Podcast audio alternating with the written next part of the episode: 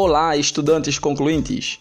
Eu sou o professor de linguagens Ezequiel Silva e está começando agora mais um dos nossos podcasts. Hoje falaremos sobre o SAEP, avaliação externa que todos os estudantes dos terceiros anos do ensino médio da EREM Brasilino, neste caso vocês, irão realizar no final deste ano. Atenção! Este é um conteúdo de alta relevância. Mas afinal, o que é SAEP? SAEP é o Sistema de Avaliação da Educação de Pernambuco, um instrumento de avaliação do desempenho dos estudantes da rede pública, estadual e municipal. A avaliação é externa e, a partir de 2008, sua realização passou a ser anual, tendo suas últimas edições sido realizadas no final do mês de novembro.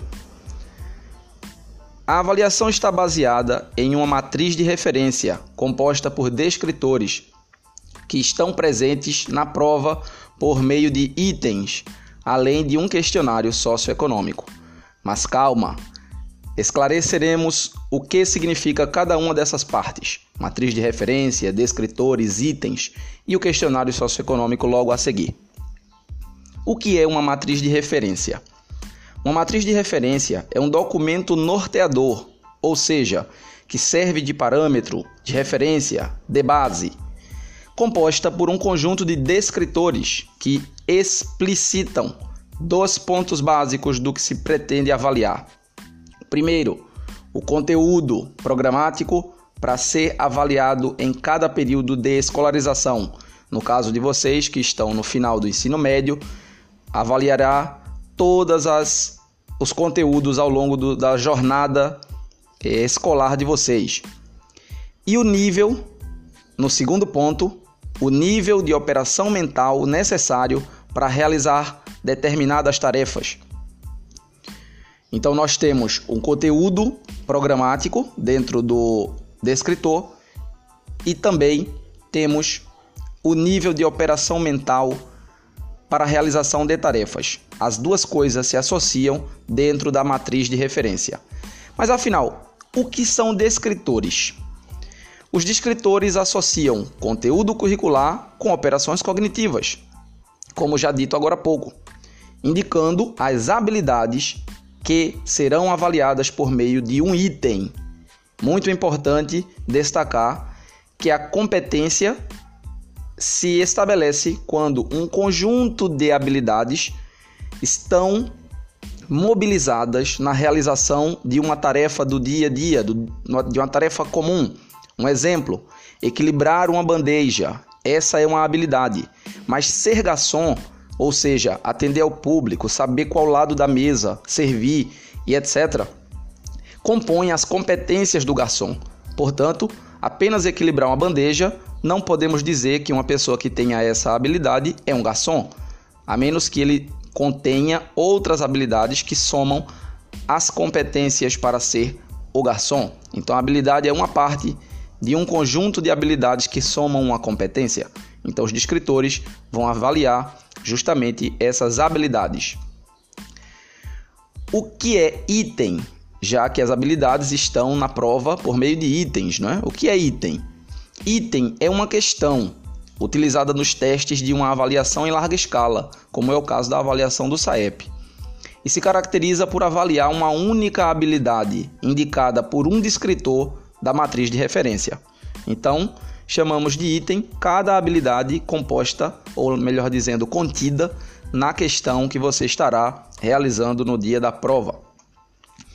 Falando em item, o SAEP aplica a teoria de resposta ao item, chamada de TRI ou TRI, como preferir, para o cálculo da nota. Vamos esclarecer. A teoria de resposta ao item, utilizando a modelagem Hash multifacetas, esse termo técnico se refere a, uma, a um modelo de aplicação de uma teoria para correção de provas, mas vale para a gente o esclarecimento que essa teoria de resposta ao item tem alguns impactos na prova que a gente vai esclarecer.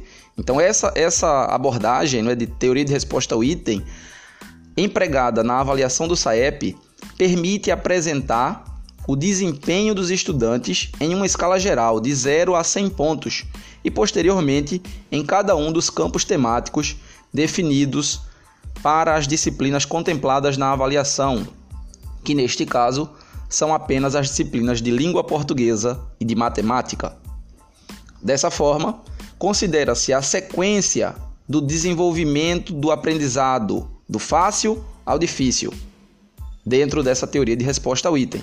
Como, por exemplo, considere uma prova hipotética composta por 10 questões.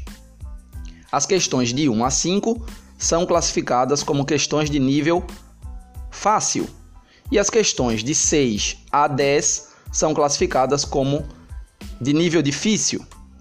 Se um estudante acertar as cinco primeiras e errar as cinco últimas, terá um total de questões certas de 5.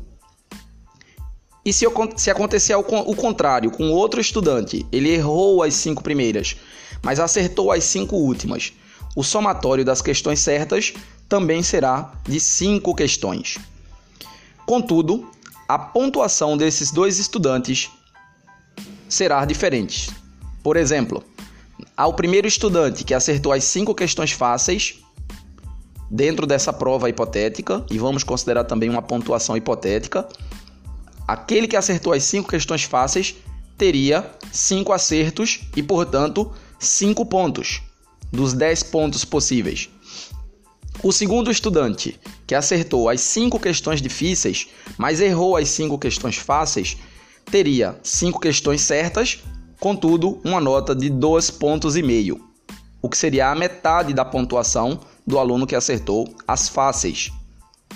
Perceba que, na teoria de resposta ao item, considerando o desenvolvimento lógico do aprendizado, pode-se perceber que se o estudante acertou as fáceis, mas errou as difíceis, está com o desenvolvimento em andamento. Ele consegue operacionar várias situações, mas ainda necessita de informações para ampliar o seu conhecimento ao nível de responder questões mais complexas.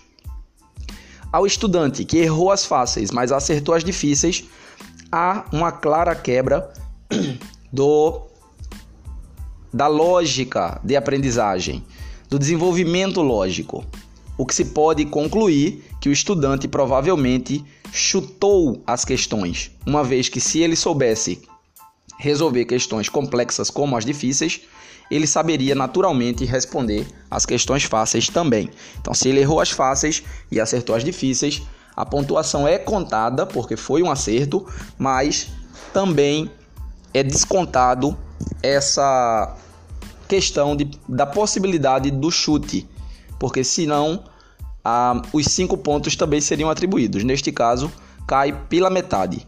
Então é muito importante na hora da prova começar pelas questões fáceis. Folheie a prova, vá encontrando as questões de resposta rápida e vá respondendo nesta ordem. Após chegar no final da prova Tendo certeza que todas as questões fáceis foram respondidas, você retorna ao início da prova e vai respondendo as questões mais complexas, para que não haja uma depreciação, uma diminuição é, da sua nota em razão do acerto de questões difíceis e o erro de questões fáceis. Então a nota vai ser maior, sobe a nota acertar as questões fáceis. Essa já é uma dica que nós vamos deixar aqui neste momento de análise da estrutura da prova do SAEP. É, os descritores fazem parte de uma sequência lógica de aprendizado agrupados por eixo. Quando você for olhar lá na nossa sala de aula virtual, na Classroom, o nosso é, arquivo contendo a matriz de referência do SAEP, você vai ver que ela está agrupando os descritores por eixos. E o que seria um eixo? Um eixo é a reunião de um grupo de descritores, ou seja, de habilidades que são desenvolvidas dentro de uma mesma área de aprendizagem. Então, nós temos o eixo como uma área de aprendizagem que abrange algumas habilidades é, que têm algum tipo de similaridade entre elas.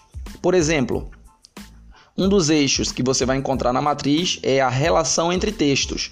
Então, várias habilidades podem ser é, desenvolvidas dentro desse eixo, mas todas elas estão atreladas a essa relação entre textos. Então, quando você compara a opinião dos dois textos analisados, ou dos três textos analisados, quando você compara a opinião dos autores, quando você vê o que tem em comum nesses textos, ou o que tem de diferente, o que tem de particular em cada um deles, você está desenvolvendo habilidades e todas elas atreladas a um eixo chamado de relação entre textos.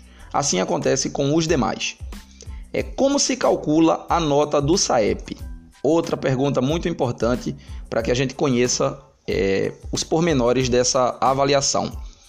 O indicador é calculado a partir dos dados sobre a aprovação escolar obtidos pelo censo escolar. As escolas elas prestam essas informações virtuais à Secretaria de Educação, não é? E as médias de desempenho nas avaliações do SAEP. Então, a sua nota é calculada pelo seu resultado na prova, mais o resultado geral que a escola é, apresenta como aprovação de estudantes. Então, quanto mais estudantes forem reprovados, menor será a nota do SAEP da escola naquele ano. Quanto mais estudantes aprovados, melhor a nota. E essa nota também vai calcular o desempenho dos estudantes na prova, ou seja, as questões que foram é, efetivamente é, acertadas né, dentro da prova. Mas atenção, todas as partes da prova fazem parte da avaliação e cálculo da nota do estudante, e não apenas as questões de português e matemática.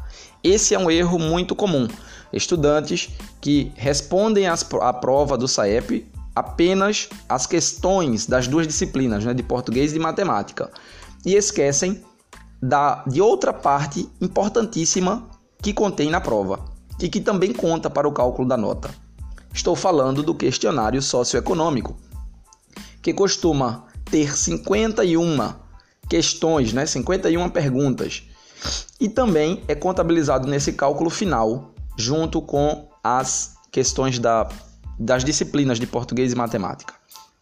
Portanto, esta parte, o questionário socioeconômico, deve ser respondida, sobretudo por não haver questões certas ou erradas. Você vai ser perguntado, é, vai ser perguntado sobre sua condição socioeconômica e nesse quesito não há acerto ou erro. São informações que você vai prestar para o Estado. Dentro desse princípio, essa parte vale ponto e não tem como errar, é somente responder. Então, não se preocupem com as questões prestadas, né, as, as respostas prestadas no questionário socioeconômico. São completamente sigilosas e serão é, extremamente protegidas, tá bom? O Estado não divulga essas informações.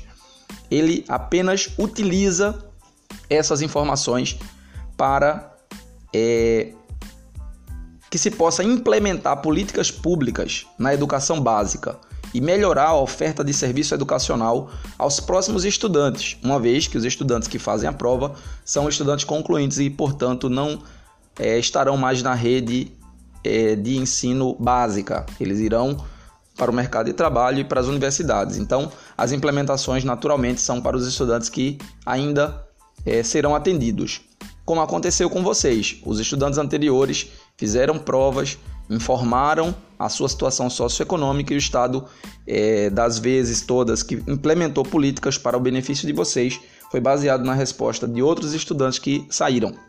E agora chegou a vez de vocês é, prestarem essas informações. O questionário socioeconômico sequer é identificado então a prova é identificada, mas a parte do questionário socioeconômico segue para análise governamental sem nenhum é, sem nenhuma identificação. Dentro da própria prova, essa parte é destacada e encaminhada ao setor responsável por essa análise e não há nessa parte é, dizendo quem é você, de que escola você é, porque as informações elas são apenas para uso é, de implementações de políticas públicas. Então fiquem tranquilos, não precisa ter vergonha, por exemplo, de escrever no questionário que na sua casa não tem, sei lá, uma geladeira ou que você não tem é, reboco na parede. Essas, esse tipo de pergunta costuma aparecer lá.